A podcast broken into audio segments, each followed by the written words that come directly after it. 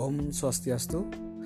Selamat datang di podcast saya, rekaman online dari mata kuliah teknik menulis artikel dan tajuk rencana program studi ilmu komunikasi semester 6. Baik teman-teman, ini merupakan kali pertama saya melakukan rekaman khusus untuk mata kuliah teknik menulis artikel dan tajuk rencana. Jadi pada kesempatan kali ini saya menyiapkan dua bahan. Yang pertama dalam bentuk PowerPoint, yang kedua dalam bentuk rekaman.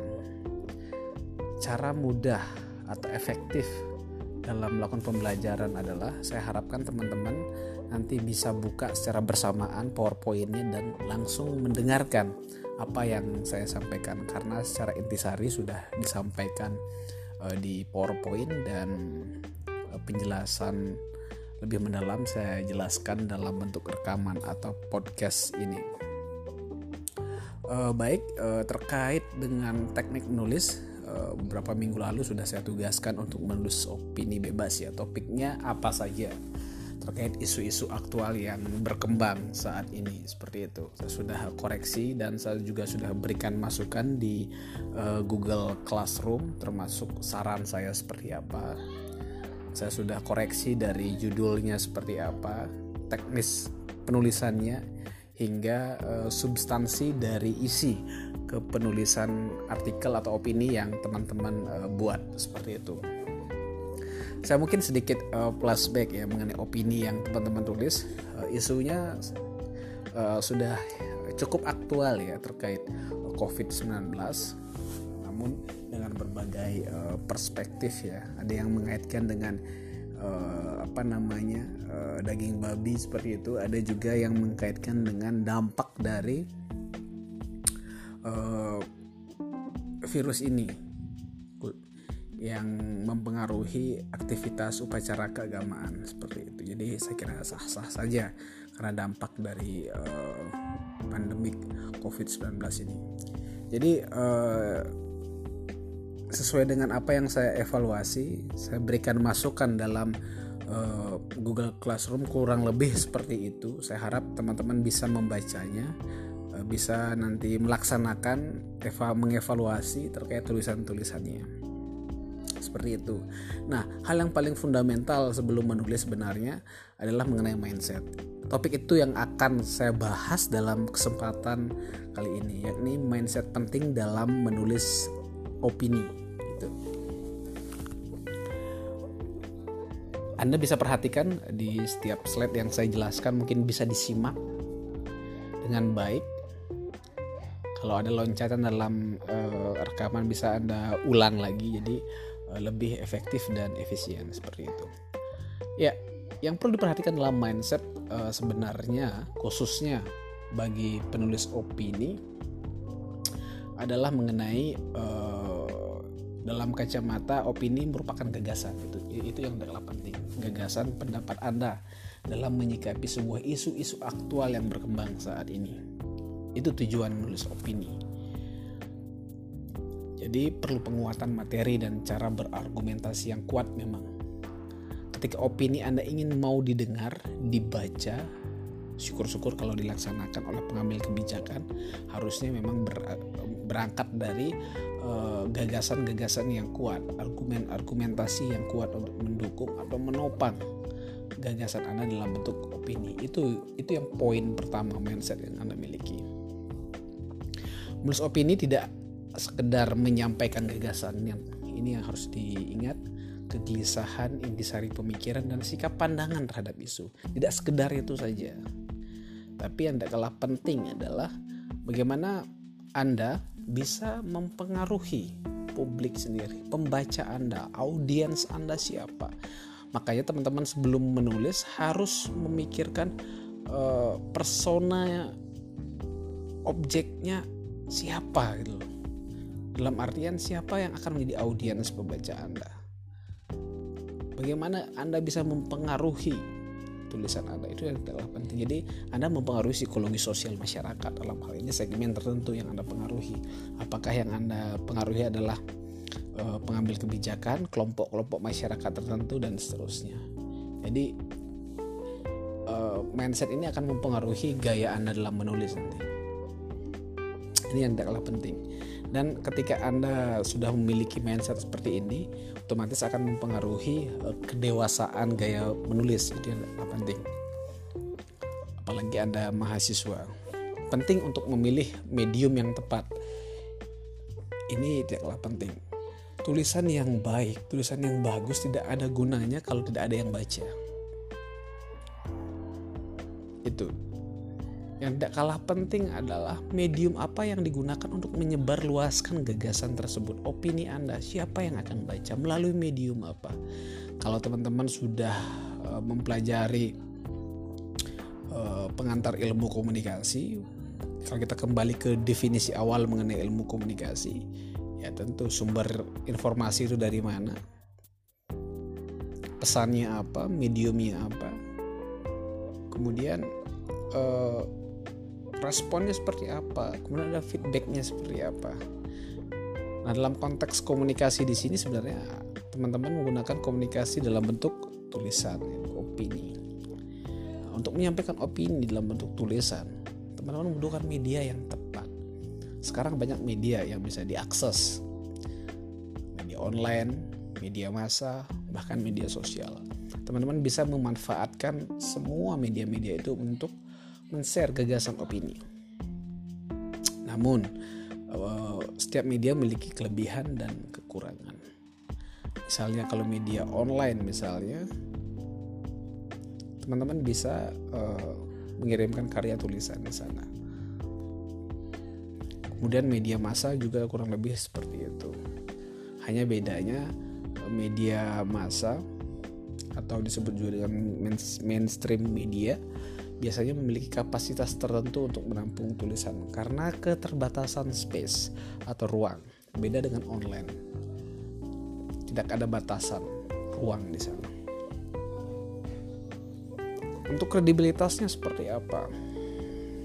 Untuk kredibilitas memang sejauh ini media massa masih dipandang memiliki otoritas atau kredibilitas yang besar, khususnya media cetak, koran ya. Dia memiliki pengaruh yang besar, signifikan. Kalau media online hanya menekankan pada kecepatan, tidak begitu mendalam dan seterusnya. Jadi saran saya untuk menulis di media sebenarnya bisa di media cetak. Ini salah satu rekomendasi saya, di koran-koran lokal maupun nasional. Kemudian selanjutnya di media online. Di media online memang harus dipilih juga, tidak semua juga media online buruk, tidak semua juga media online baik, jadi harus dipilih. Biasanya media-media online yang memiliki media cetak seperti Jawa Pos, Kompas, Bali Pos, media-media anak-anak muda sekarang seperti Kumparan, itu bisa diakses. Ada Tirto, bisa mengirim tulisan di sana dan memiliki pembaca yang konsisten. Bisa sebenarnya teman-teman memposting di media sosial seperti Facebook misalnya. Facebook memungkinkan teman-teman untuk memposting karya karena Facebook memiliki fitur tertentu untuk menyampaikan pandangan, bisa dipelajari. Untuk keterpercayaan itu biasanya agar gagasan Anda dibaca banyak orang memang idealnya harus di media massa. Kalau Anda mau pembaca banyak di media sosial, logikanya teman-teman harus banyak memiliki followers. Intinya kuncinya pada followers. Beda dengan media massa yang sudah memiliki pengikut atau followers yang sudah terbentuk sejak lama. Itu untuk medium.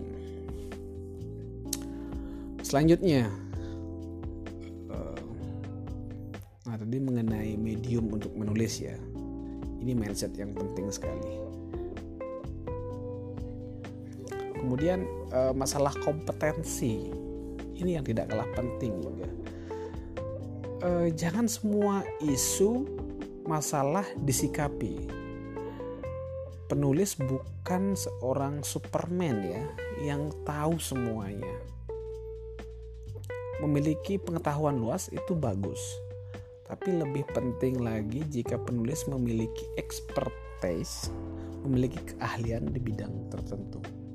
Tidak semua isu digarap, tidak semua masalah disikapi dalam bentuk opini. Jangan.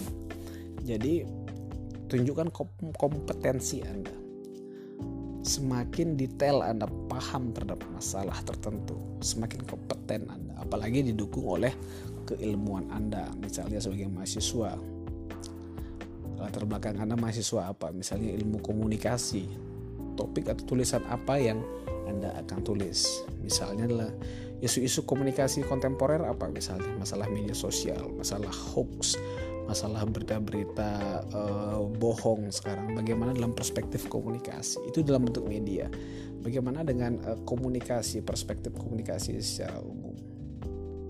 Komunikasi yang bisa digarap sekarang misalnya adalah mengenai solidaritas masyarakat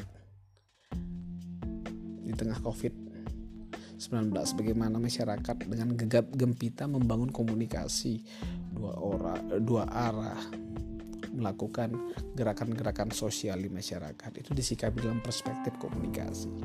Keilmuan-keilmuan itu yang teman-teman garap. Jadi basisnya komunikasi. Keilmuan komunikasi bisa menyikapi berbagai isu.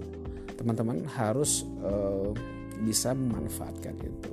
Basic keilmuan komunikasi, namun teman-teman tertariknya pada isu apa? Misalnya agama, dalam perspektif komunikasi seperti apa?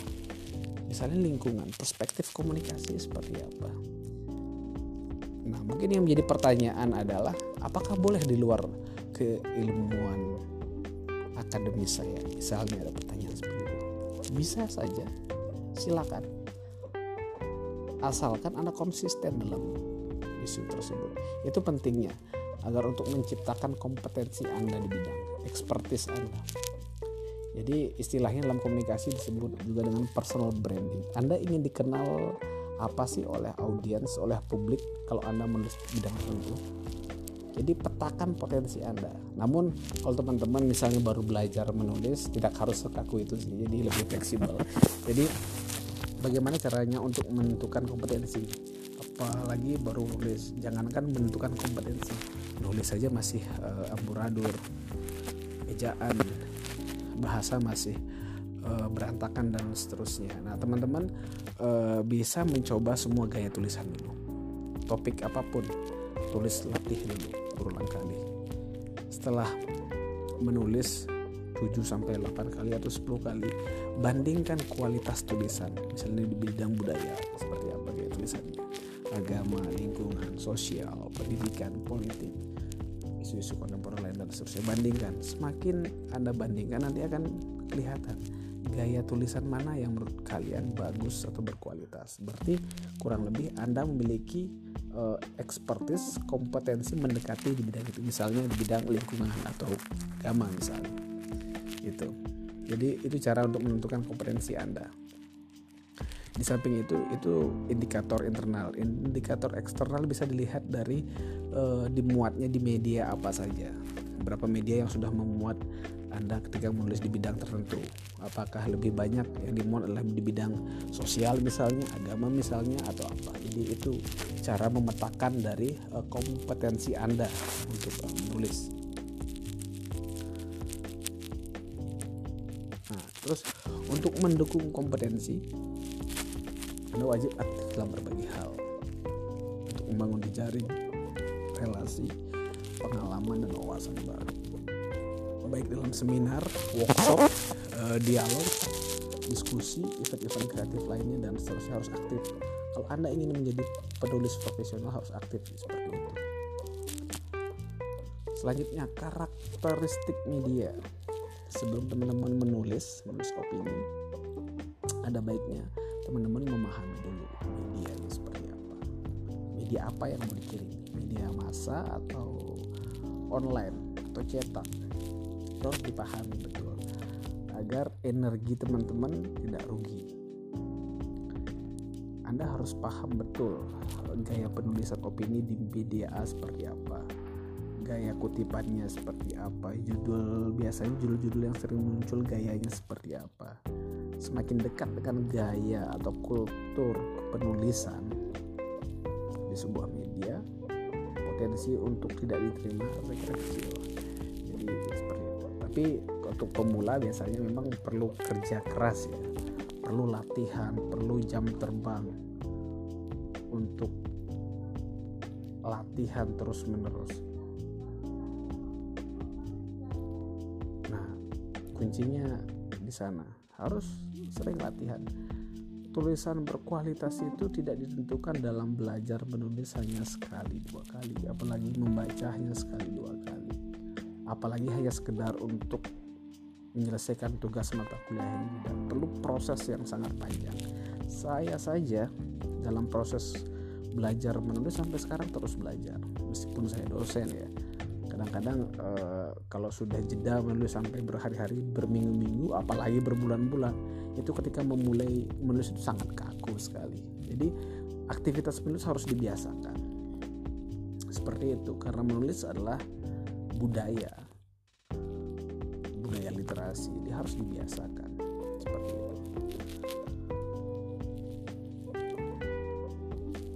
Itu mengenai karakteristik dia.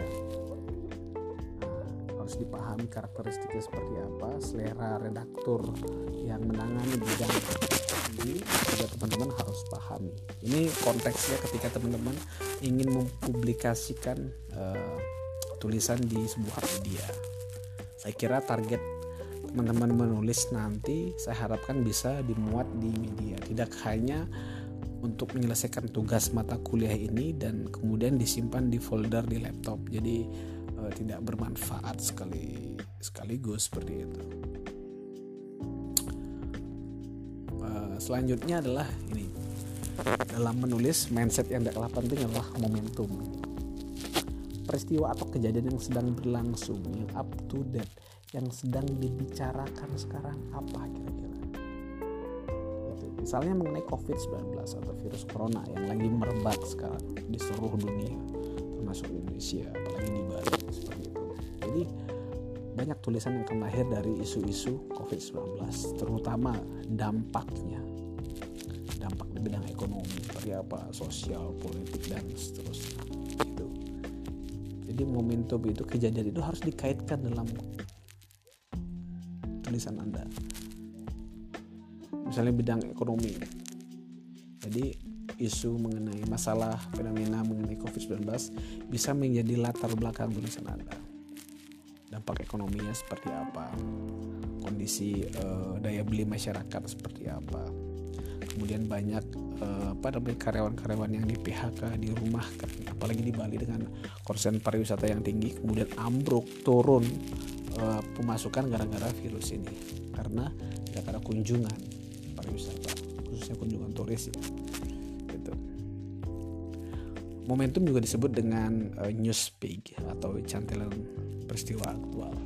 Bahasa sederhananya bisa diterjemahkan sebagai berita yang sedang viral saat ini. Kemudian untuk masalah momentum bisa kalian perhatikan dalam peristiwa-peristiwa besar. Momentum tidak hanya masalah peristiwa, bisa juga dalam bentuk momentum program-program kerja pemerintahan. Misalnya program kerja 100 hari kerja presiden seperti apa, itu juga bisa menjadi momentum. Momentum juga berangkat dari perayaan-perayaan besar, misalnya 17 Agustus, Hari Pahlawan, Hari Pemuda, Kartini dan seterusnya. Itu merupakan momentum-momentum yang akan melahirkan gagasan tulisan-tulisan. Dalam momentum ini teman-teman akan bisa mengusulkan gagasan, ide. Kenapa harus pada momentum? Karena dengan adanya momentum itu merupakan kesempatan terbaik gagasan teman-teman, tulisan teman-teman akan dibaca, dilirik oleh audiens, syukur-syukur oleh pemilik kebijakan gitu. Jadi momennya pas gitu. Kata kuncinya di sana, momen, kesempatan. Selanjutnya, mindset selanjutnya yang harus teman-teman miliki adalah ini, angle atau sudut pandang dalam menulis. Jika teman-teman sudah mengetahui momennya apa, momentumnya seperti apa, peristiwanya seperti apa, ya teman-teman tinggal menentukan sudut pandangnya. Mau menulis apa sih? Kalau sudah diketahui mau menulis apa, kemudian tentukan mau menulis dari mana, dari sudut pandang mana. Itu. Tujuan dari menentukan sudut pandang atau angle ini adalah untuk menajamkan tulisan opini, menajamkan posisi tulisan itu sendiri agar memiliki diferensiasi atau perbedaan dengan tulisan-tulisan lain sehingga menjadi daya tarik oleh pembaca yang membacanya nanti tentunya. Itu pentingnya. Kuncinya adalah menajamkan tulisan. Jadi tidak mudah ditebak dan seterusnya. Nah, aduh, misalnya teman-teman bingung nih, gimana cara menentukan angle yang pas? Kadang-kadang apalagi sebagai penulis baru ya, kadang-kadang bingung, buru-buru mau menuliskan angle, menyusun tata bahasa yang baik dan benar masih berantakan dan seterusnya. Cara sederhana menentukan sudut pandang yang baik adalah berangkat dari masalah. Misalnya dalam isu COVID-19 ini, masalahnya apa sih yang ada dalam itu? Itu dirumuskan. Misalnya COVID-19, orang sudah tahu virus ini berbahaya dan seterusnya karena masalah dampaknya, masalah kesehatan misalnya, bahkan kematian berkembang dari Wuhan misalnya. Itu kan rahasia umum lah, sudah banyak yang tahu. Kemudian kalau menulis dampak dari COVID-19 dari sisi apanya yang mau ditulis? Yang saya bilang tadi mungkin dampaknya, dampak ekonomi, sosial dan seterusnya. Yang menarik, nah ini dalam menulis apalagi kita bisa mengangkat sisi emosional ya, bisa ditangkap berbagai isu. Kalau masalah ekonomi saya kira itu sudah umum juga sebenarnya, namun kalau kita tahu isu ekonomi yang lebih spesifik itu menarik. Di Bali misalnya, dampak dari COVID-19 ini lebih ke yang unik, menarik, masalah relationship, masalah hubungan asmara yang berlanjut ke pernikahan. Banyak yang menunda pernikahan atau melangsungkan perkawinan secara adat saja karena kondisi yang tidak memungkinkan, serba terbatas. Idealnya menikah kan dilakukan dengan sukacita, pesta dan seterusnya. Sekarang orang menikah kembali pada esensinya. Ini menarik tulisan ini. Jadi orang menikah kembali pada esensinya, bukan ke seremonialnya. Dampak positif dari COVID-19 tidak hanya negatif, positifnya juga ada dalam konteks perkawinan dan pernikahan misalnya. Lebih hemat biaya, lebih higienis pernikahannya. Itu.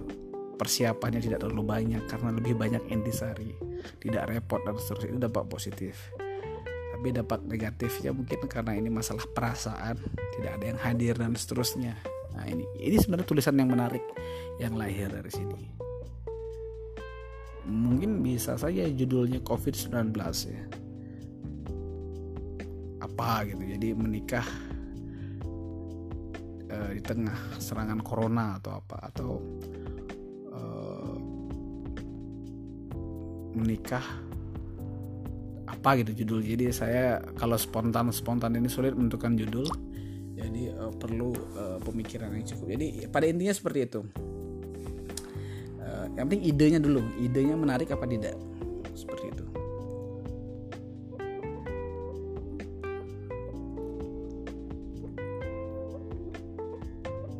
Kemudian selanjutnya ini, kadang-kadang sebagai penulis pemula kita memiliki pemikiran yang banyak ya, gagasan yang banyak di kepala, seolah-olah semuanya mau ditampung dalam tulisan. Saran saya jangan, agar tidak menimbulkan kekacauan dalam tulisan. Ini yang penting, agar tidak kacau, biar ada benang merah sebuah tulisan. Ini mau arah tulisannya kemana sih? Nah seperti itu, jadi harus ada benang merahnya. Jangan bernafsu untuk menumpahkan semua isi otak Anda dalam tulisan. Difokus agar agar menarik. Nah, disinilah fungsi dari sebuah angle atau sudut pandang. Dia akan menyelamatkan kekacauan alur tulisan Anda. Itu fungsinya angle ya. Sudah ada bayangan kurang lebih ya, terkait mindset yang harus dimiliki. Kemudian yang selanjutnya adalah masalah ide dan gagasan. Mindset yang harus dimiliki seorang penulis opini ya. Dalam menulis apapun itu, ide menjadi persoalan yang klasik sekali. kadang-kadang penulis tidak memiliki ide, apalagi pemula ya. Idenya apa nih, mau nulis apa nih, bingung dan seterusnya. Padahal ide ada di lingkungan kita dan seterusnya. Bisa kita lihat, simak sendiri, baca sendiri fenomenanya dan seterusnya. Ide memang sangat mahal sekali, apalagi ide ini memang original ya. Meskipun akan dipengaruhi oleh gaya dan penulisan dari referensi yang kita baca sebelumnya itu. Ide bisa Anda dapatkan dari mana saja atau kapanpun. Kadang-kadang ketika Anda susah mencari ide, cara termudah untuk mendapatkan ide lagi adalah membaca. Kuncinya itu. Jangan berharap pada melamun. Melamun biasanya idenya spontan. Tapi ketika Anda hang, Anda mumet seperti itu, saran saya adalah kunjungi situs-situs berita yang banyak memiliki gagasan atau opini. Jadi Anda bisa baca dari sana ya judul-judulnya seperti apa. Atau bisa berkunjung ke situs citizen journalism yang ada di media-media nasional atau media lokal. Misalnya Kompas memiliki Kompasiana, bisa seperti itu.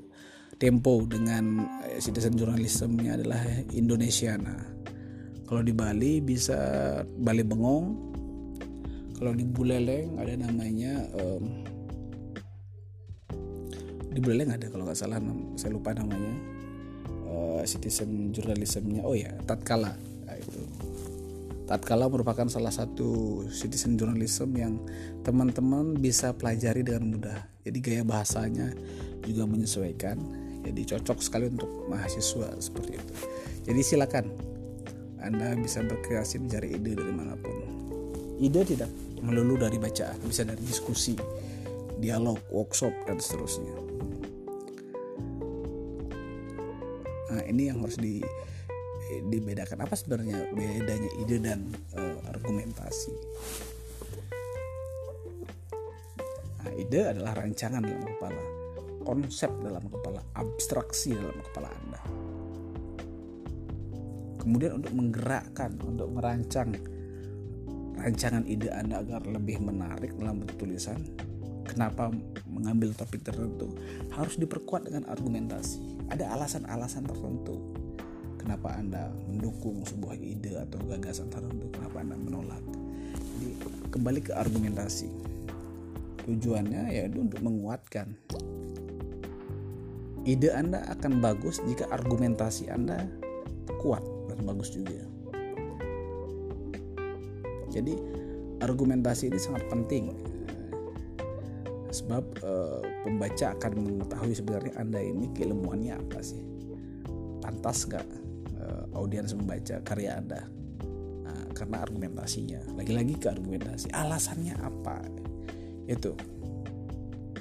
Pada prinsipnya semakin kuat logis sebuah argumentasi yang dikemukakan akan menambah kuat gagasan penulisan. Nah, disinilah pentingnya riset. Nah, riset yang Anda lakukan bisa melalui riset tulisan-tulisan sebelumnya. Ada diferensiasi, ada perbedaan nanti. Sebelum menulis, saran saya riset dulu, cari dulu masalah-masalahnya seperti apa yang mau diungkapkan, kemudian nanti menawarkan solusi itu. Selanjutnya ini yang terakhir ya, untuk gagasan, untuk mindset. Pertama yakni kuasai bahasa, ini adalah penting. Kadang-kadang penulis pemula atau awam bingung gaya tulisan seperti apa yang harus dimulai. Menggunakan gaya bahasa seperti apa? Ada yang gaya bahasa yang serius, formal, akademik banget. Ada yang santai, ada yang alay. Kita kembali ke prinsip opini atau artikel. Artikel adalah gagasan dalam bentuk tulisan yang ditulis dengan menggunakan bahasa populer, mudah dipahami, tidak bertele-tele. Seperti itu.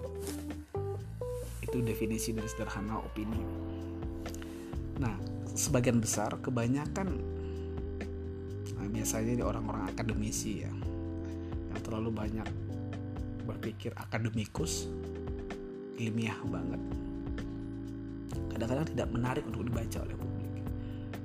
Anda harus bisa membedakan tulisan Anda ini untuk konsumsi sendiri atau untuk konsumsi publik. Kalau untuk konsumsi pribadi nggak masalah kalau ruwet, tapi kalau konsumsi publik belum tentu sama pemikirannya dengan Anda. Makanya gunakan bahasa yang efektif, efisien, dan memiliki padanan-padanan dalam bahasa Indonesia ketika misalnya ada istilah-istilah tertentu, akronim tertentu, gitu.